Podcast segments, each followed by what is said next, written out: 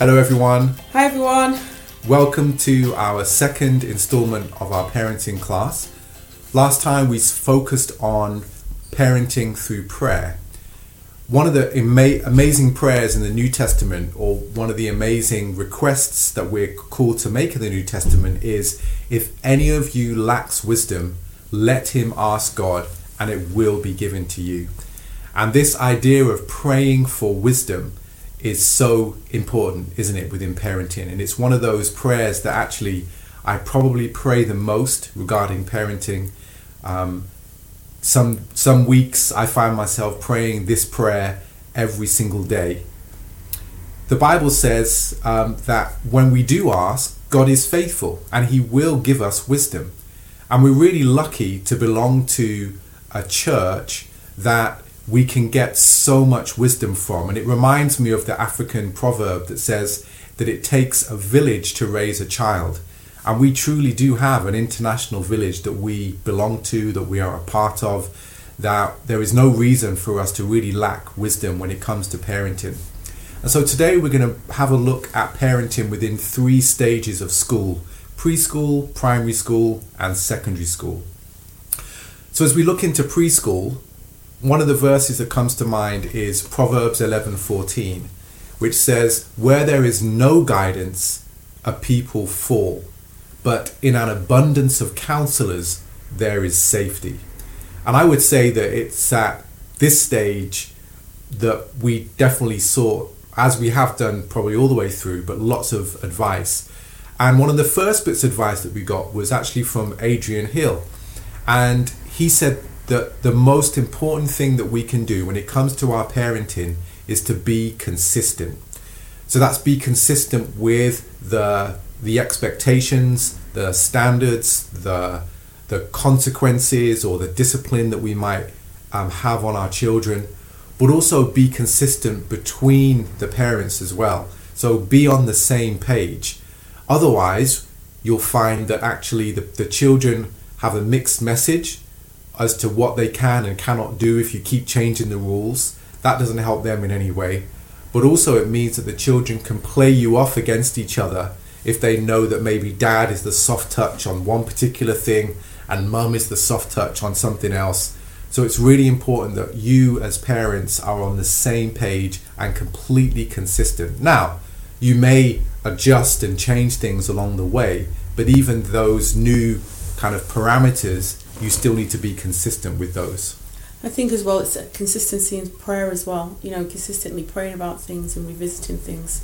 I think that, because I think I would read a book, it's like, right, we're going to do this. And C J would be like, well, how does that fit in? Let's be consistent with this. Um, another thing, at the time I was really blessed when the children were small to be able to be at home with them. And um, I was childminding, and that really helped in terms of establishing routines, um, choice, Um, helping the children to have autonomy, not too much choice, but giving them some freedom, expecting them to help. I mean, you know, they were small, but, you know, always just those little things of tidying up behind themselves, tidying away their toys, different things like that. Um, but also just to really enjoy that time. I, I look back, I enjoy every stage, but I do remember the preschool years were really quite fun. Um, we're going to talk about Diva. Mm-hmm. And one of the things that we got advice from John and Karen Louie Um, fairly early on uh, during these preschool years was having family devotional times. Um, and so we would have regular uh, weekly Devo times with our children. We would um, sing a song to begin with. Um, we would, you know, act out a story in the Bible. And sometimes, yeah, it, I can remember quite a few legendary ones. Um, like walking around the city of Jericho, and then we built these boxes to represent the wall and the city, and then they got to smash them down.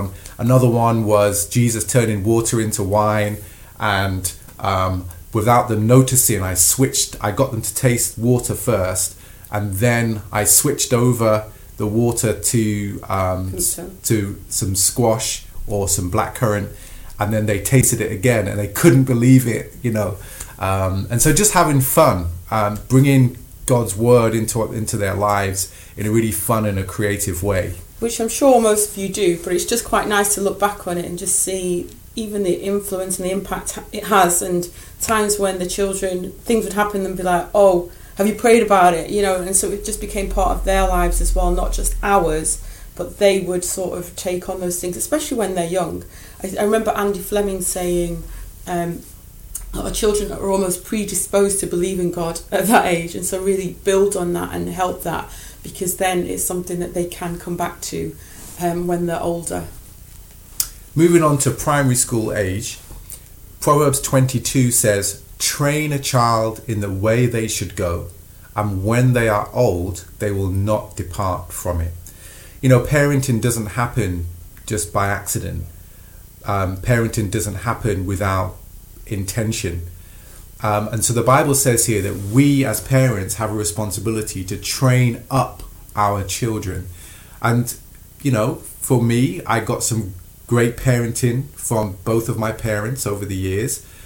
There were some things, though, that I now look back on and think I really wish that I'd been given some, you know, maybe different parenting advice or the, on the things that I, I, I now want to do for my own children. But not all parenting advice can be good advice. I remember when our children were early primary school age, um, it thankfully didn't happen too often, but there could be some, we've got three boys, and so there could be some rough and tumble, some, you know, fairly physical fights between them, or there was beginning to. And so Uh, we got some advice from an older couple, in, elder couple. And they were an elder, yeah, elder couple in the church, and their advice on how to deal. Say, if one of our sons hit another one, we said, "What should we do?" And they said, "Well, the Bible says an eye for an eye and a tooth for a tooth.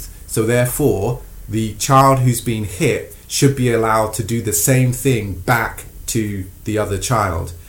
And so we, we heard it and we kind of understood, you know, what they were saying, but it just didn't seem to sit right with us.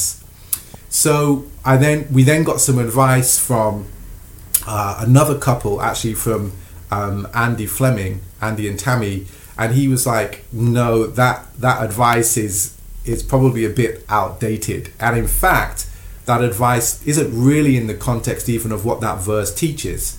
Um, but that's a lesson for another time. And so they said, you know, you have to obviously, you, you therefore are the judge. You don't allow them just to fight and hit back. That just creates complete carnage and chaos and, and can then develop into, you know, abuse, physical abuse. So so that was really good to be able to get, just because we heard advice from a very trusted eldership couple. Not in the U K, they were not, international. Yeah. It doesn't mean that you should just go with it. And so um, that's why it says, you know, the Bible talks about where advisors are many, victory is sure. And so that's a very important thing just to think about. Uh, we also got advice on how to deal with lying. And I remember Mike Fontenot gave some really good advice on that. And he was saying that as you talk about it, talk about lying as a form of weakness and how it takes real courage to tell the truth, and even uh, trying to look for ways and opportunities to reward the courage of someone telling the truth. Um, and so that was a really useful bit of um, bit of advice as well. And also within this time, we in, we introduced family rules within our family. And this was from Andy Fleming. And he said, you know, think about the things that you want your family to stand for.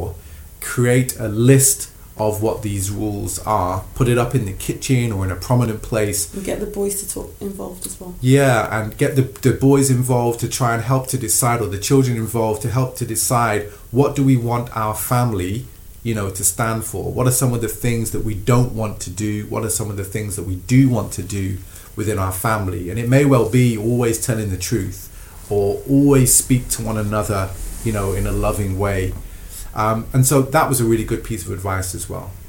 Yeah, and during that time we moved from London up to Glasgow, um, and C J was the, in the ministry there, leading the church there, and that was a really good time. But we'd left um, the great, almost the structure of London, a bigger church and just lots of people, to a small group where the kids, they were like brothers and sisters, but then you had about these eight to ten children, and it was a little bit feral. And um, Virginia Leffler, actually, she'd been visiting to um, speak on Gentle and Quiet Spirit, and um, doing women a women's event for us. But then she saw our children in Glasgow and she's like, I'd really like to do a Skype call with you guys once a month, which was a real blessing. And she just really helped us to um, really focus on ourselves as, as as mothers and developing our personal relationship with God, so we'd have the space and time and patience to almost look and see, well, what what's behind this? What's what's behind this child's behaviour?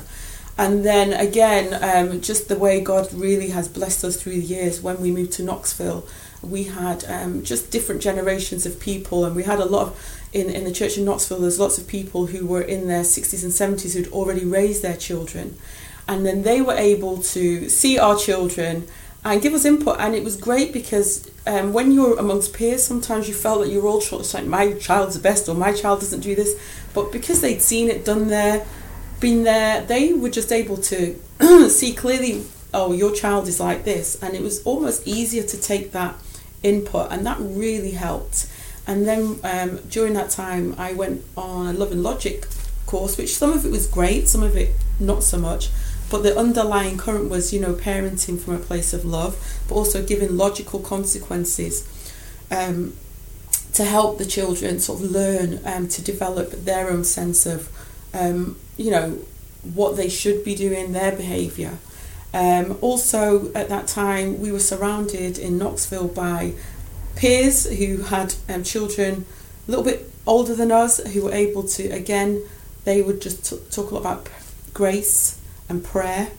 And then the children were lucky enough to be around a thriving campus ministry um, with lots of young people, godly people, who had a love for God but a real interest in the children. And so I think our time in Knoxville, or wherever we've been, whether London, Glasgow, Knoxville, here, we, God has always allowed us to be around people who could influence our children and us to help us to become a more spiritual as a family. Yeah. And during this primary school age, this was also when we were introduced to Good Enough Parenting, John and Karen Louie's course. And out out of all of the parenting advice that we've got, we would probably say that this has been the most influential. And so we're quite excited at the opportunity to roll out Good Enough Parenting uh, within Thames Valley later on this year.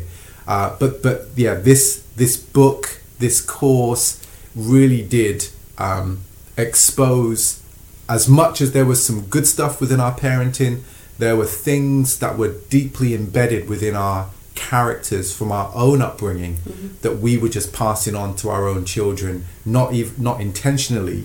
Um, and so this was able to, to reveal what they were, so that we could also try and adjust and make the adjustments at the right time Um, in our own parenting. So more will come on that as well. And then the final section or age group is, of course, secondary school, which is where all of our children are in right now. And in Proverbs twenty-two verse fifteen, the Bible says, "Foolishness is tangled up in the heart of a youth. The rod of discipline will drive it away from him." And this is a great passage, and I think it it reminds us that actually our children, no matter how old they are, of course, until they, you know, grow up and leave home, they're still children. And within the heart of a child, the Bible says, is foolishness. I remember making some ridiculous, foolish mistakes as a child, even as a young adult, because I was still really a child. And so it's really important that even at this age and at this stage, that we continue to um, seek advice, that even as they are maturing and they are growing, that we continue to get input as much as possible, and that we continue to, to discipline our children as well. Now, our discipline may well change because they are growing older, but there is a connection the Bible is making between foolishness and also making sure we have the discipline to raise our children as well. And in this verse, the word discipline actually means training. Um, and so if you you know think about the same word disciple, we are a student, we're being trained in the way of Jesus. Um, and so discipline, it really does, or, or training will help drive out the foolishness. And training isn't something that there's a quick fix immediately. It takes time to develop that. Um, since moving to Thames Valley, um, we've been really lucky to be able to spend time and talk with Tim and Chevy um, about parenting. One of the things that they've been consistently reminding us is to spend one-on-one time with our children. Um, and this has been, you know, maybe trying to do it in, as you take your children on a long trip to football, which is what I've tended to do most of all, or going to just going out for a walk together, or whatever it might be, going to a McDonald's or whatever, but just making sure that we're investing in our children through that one-on-one time. Tim also, um, yeah, spoke to me about uh, talking to my boys about puberty and to, about sex. It's quite interesting. One of my sons, um, all three of our boys go to a Catholic school, and in my school, I teach um, sex education. Um, and so one of I said to one of my sons, I said, oh, have you had any sex education at school? And he was like, no, we've not had any at all. In fact, none since primary school. And so just even a couple of weeks ago, we were driving home from football, and so we had a talk about sex, and it was really good to do that. But if we don't talk to our children about that, then, you know, who is going to? They may hear it from places that Uh, I'm not going to be very helpful or very edifying, or give them the wrong message perhaps about sex. Um, Karen Louie, we also have been talking to over the last year uh, at different times about very specific issues that have come up. Um, but one of the things that she advised us was always talk things through with the child. And so the the discipline, that is the training, still remains the same. But whereas we may have just said, right, no Xbox for a week or whatever, or something like that, she said, take the time at this stage to actually talk things through with your child. So if we continue to, if they were to continue to carry on this action, what impact would that have on them? What impact would that have on our family? What do we want our family to be like? Why is it important to do things this particular way? And that was really helpful, because you start to develop more of a mature way to resolve things, so they can actually think through the reasons why we have these standards or these expectations.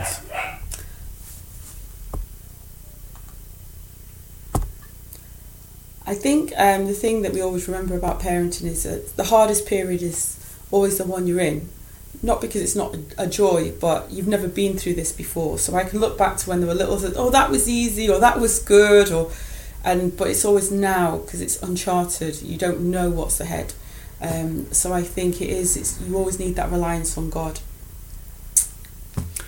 In when we were in, um, in fact, I can't remember where we were. I think we were in Knoxville, but we were visiting London maybe. Mm. And there was a...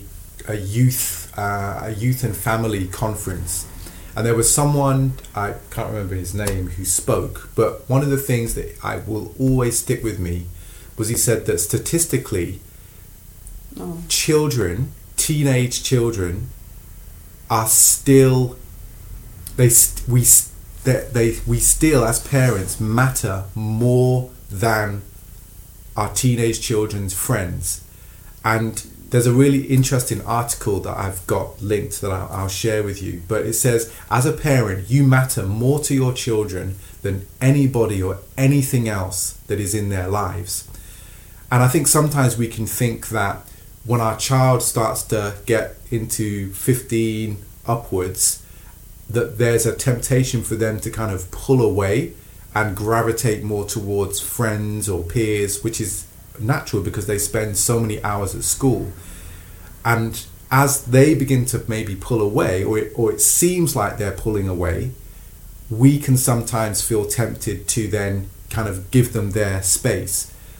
But actually, there's lots of studies that show that our influence over our child is not in competition with the peer influence. It actually exists within its own right. And so it's really important that, that at this stage, in secondary school age, that we continue, that we kind of dig our heels in, even though we may think that they're trying to move away. They're not. They're just developing other relationships outside of the home, and that's very natural. Um, but it doesn't mean that they love us any less. It doesn't mean that they need us any less. In fact, they need us as much as ever because of the pressures that exist outside of the home. One of the things that John Louie recently discovered, or he highlighted to us in our Good Enough Parenting course, is that a, a child's brain, or the young person's brain, doesn't actually stop developing until the age of twenty-five. And that that was quite an eye-opener, because, you know, here in the West we kind of think, right, eighteen, they're an adult, we can kind of, or we should really switch off. But in fact, there's a whole another seven years beyond eighteen, in which time we're still supposed to be training them and helping them to grow. And then one of the other things, just as I close, is that we've got is about making deposits into their emotional bank accounts, because it is at this stage, as they are trying to become their own people, their own person, that we do want to be still giving them the input. But actually, through spending time with them, through just having casual chit chat, entering into their world and the things that they are interested in, we still have to make sure that we are doing that, so that when we do have to discipline, when we do have to talk to them about, you know, certain issues, we are we're making an emotional withdrawal from their emotional bank account, but our, the bank account is actually in credit because we've been spending time with them and investing in them. Yeah, and I think it is, it's trying to find ways, especially now as um, they get older, and it's like, oh, mum's not cool, like I said, I'm no longer a cool mum. But I know, I'm reading a book on leadership and football management, and so I was talking to Elijah this morning even about um, Thomas Tuchel and his leadership and um, Dembele, and Elijah was like talking about all this different stuff. And we'll watch The Mandalorian, and C J and the boys have recently built a cabin for me in the garden, and so I'll go and sit there. But what's quite nice, Nathaniel will come and sit there with me, um, so I'll be sitting there reading, and he'll just come and talk to me about the different aspirations he's got, because he's all about trading and becoming some Wall Street um, magnet, business magnet, so that's quite fun. And then Micah, he and I um, will talk, and we'll walk the dog, or he'll say, Mum, do you want to come and watch this show with me? So it is, it's just trying to find ways to connect with them on their terms, you know, because sometimes I'm like, right, I'm free now, let's do it. And they're like, no, I'm not interested. They will come and find me. And I thought it is making myself available, even if I am reading my book, even if it is, I've got these five minutes after a busy day at work, just trying to find that. But yes, so hopefully this has been very helpful to you. We do have a list of books, and C J is going to share a PowerPoint as well of all the different books. I mean, you've read them, but some of you may have come across, some may not, but they've really helped us in our journey, along with all of the people. I mean, we've not even mentioned, I mean, we mentioned a few, but there's hundreds of people have really helped us raise these children, and we're not done yet. So yeah, thank you for listening. We hope this has been helpful. But as we said, overall, parenting through wisdom, and this is not a wisdom that comes from ourselves, it's a wisdom that first comes from praying to God, as we read in James. It's a wisdom that comes from the incredible church family that we have around us, and that collective wisdom will hopefully bring glory to God and help us to do, you know, hopefully a decent, good enough job in our parenting. Thanks for listening. Bye. Bye.